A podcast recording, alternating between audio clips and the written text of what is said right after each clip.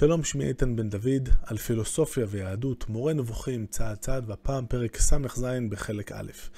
בפרק הזה הרמב"ם מנסה להסביר לנו איך אנחנו אמורים להבין את מה שכתוב במקרא, בבראשית, לפיו אחרי ששת ימי הבריאה אלוהים שבת, וינפש, הונח, איך אנחנו אמורים להבין את זה. לפני שנתחיל רק אה, נזכיר, כי זה מיד יעזור לנו, שבה... שבצמד הפרקים הקודמים ראינו שכשמייחסים אמירה או דיבור לאלוהים, יש לזה שתי משמעויות. אחת משתי המשמעויות האלה היא הרצון האלוהי. הוא, המקרא מדבר על זה כאילו הרצון האלוהי הוא בצורה של אמירה ודיבור, למרות שאין שם דיבור אקוסטי. אה, נהיה עם התזכורת הזאת בראש כשנתחיל לקרוא את הפרק. מכיוון שהושאלה אמירה לחפץ, לרצון, בכל מה שיצר בששת ימי בראשית, ונאמר, ויאמר כך וכך, ויאמר כך וכך, ויאמר יהי אור, וכן הלאה. הושאלה שביתה לאל ביום השבת, מכיוון שלא הייתה יצירה, ונאמר וישבות ביום השביעי.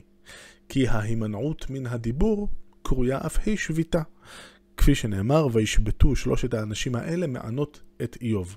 זה ציטוט מספר איוב עם שלושת הרעים שבאים ומשוחחים עם איוב, אז הם מדברים איתו, וכשהם מסיימים לדבר, אז הם שובתים. אז בעצם השביתה מציינת את סוף הדיבור.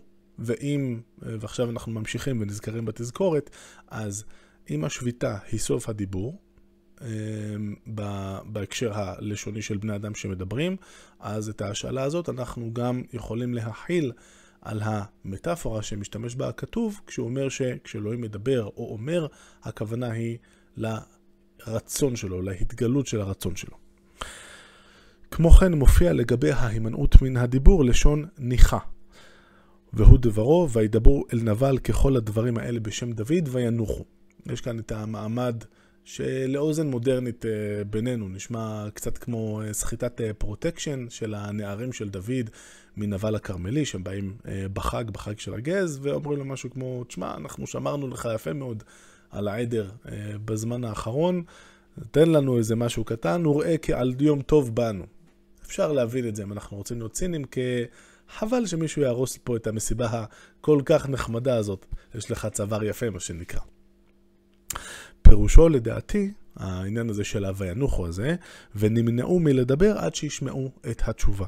שהרי קודם לא נזכר כלל שהתייגעו. זאת אומרת, זה לא שהם עבדו קשה ועכשיו הם צריכים לנוח, הם רק אמרו לו את הדברים האלה.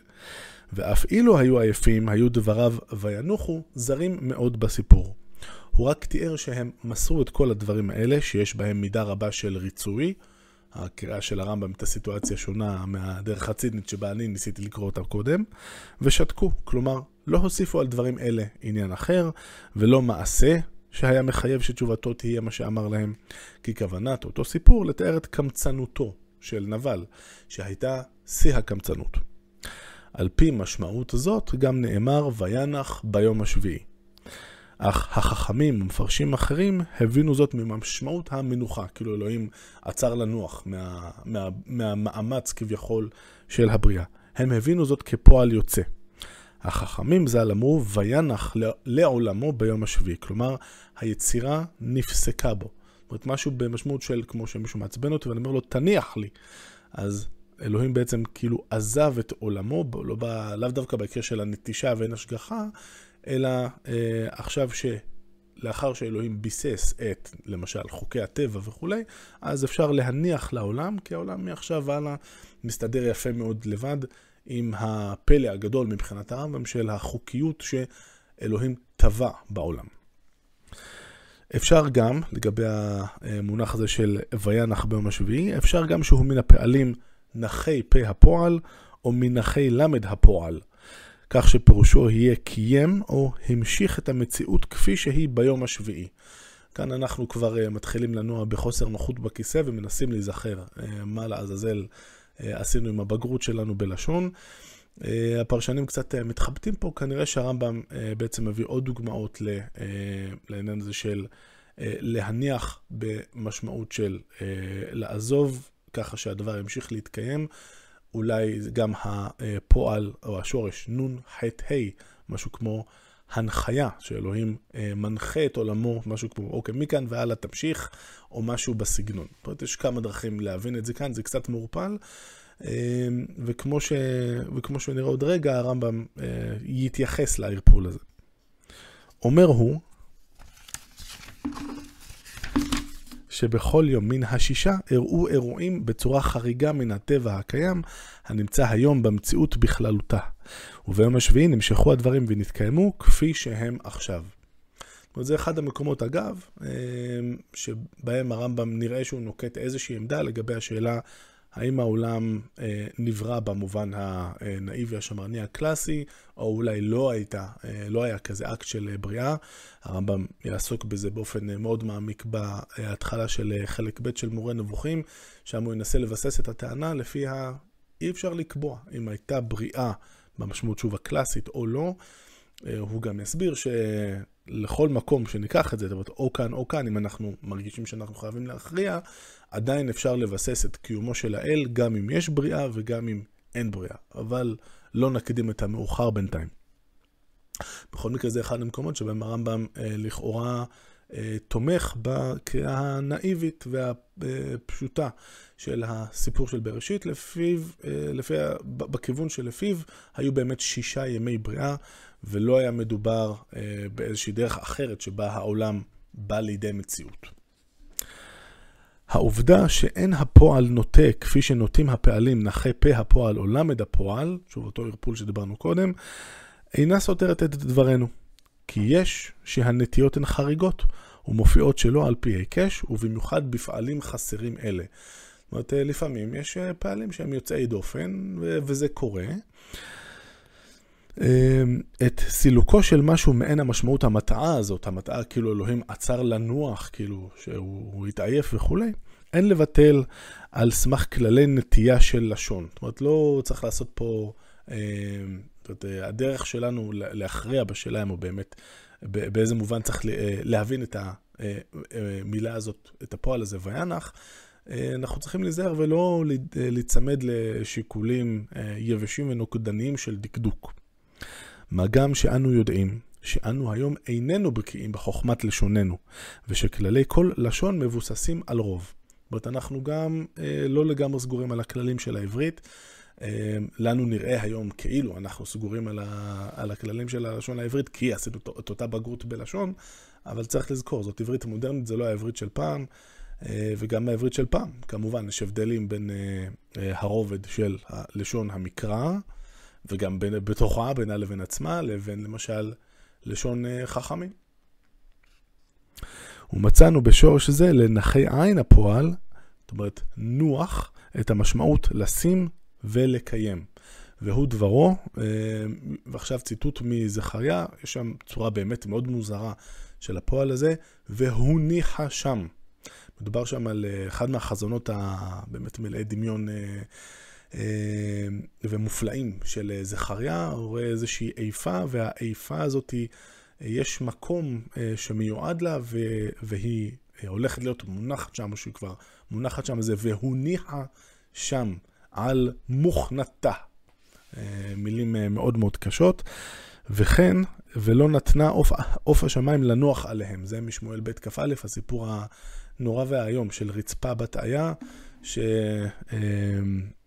דוד אה, נותן אה, שבעה מילדיה לגבעונים כדי שהם פשוט יוציאו אותם להורג בצורה מאוד אכזרית, ו... ואי אפשר לקבור אותם, אז היא פשוט אה, נמצאת שם ומגרשת את עוף השמיים כדי שלא יבואו, שלא יבואו ויעשו את מה שהם רוצים לעשות שם, סצנה מצמררת לחלוטין. ובאותה המשמעות לדעתי גם, אשר אנוח ליום צרה, ציטוט מחבקוק. אנחנו עכשיו במשפט האחרון דיברנו על השביתה, דיברנו על, דיברנו על uh, uh, וינח, ועכשיו ויום השביעי שבת וינפש. מה זה, זה הוינפש הזה? שוב, בעברית המודרנית, כשאנחנו אומרים וינפש, אנחנו חושבים על נופש ועל הקלאבמד ועל עצמנו uh, יושבים על uh, כיסא נוח מתקפל מהסוג שמוריד לך אצבע אם אתה מקפל אותו לא כמו שצריך, משתזפים בשמש בבריכה באילת. זה כנראה לא זה בדיוק. ואילו דברו וינפש הוא נפעל מנפש. וכבר הסברנו את ריבוי המשמעות של נפש, ושהוא במשמעות התכלית והרצון. ומשמעותו תהיה שרצונו נשלם וכל חפצו בוצע. עכשיו אנחנו לא, תנו לי לנחש, אנחנו לא לגמרי זוכרים מה בדיוק, ה... את הדיון שהיה לנו במושג של נפש, אבל בדיוק בשביל זה אנחנו לוקחים רגע רוורס והולכים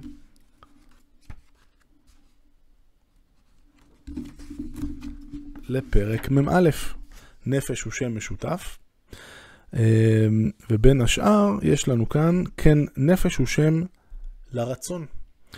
לאסור שריו בנפשו, אה, ואל תתנאו בנפש אויביו, וגם אם יש את נפשכם לקבור את אה, מתי, או אם יעמוד משה ושמואל לפניי, אין נפשי לעם הזה. אה, ובקיצור, נפש, כשמדובר, כשזה מוסב על אלוהים, מדובר על הרצון של אלוהים.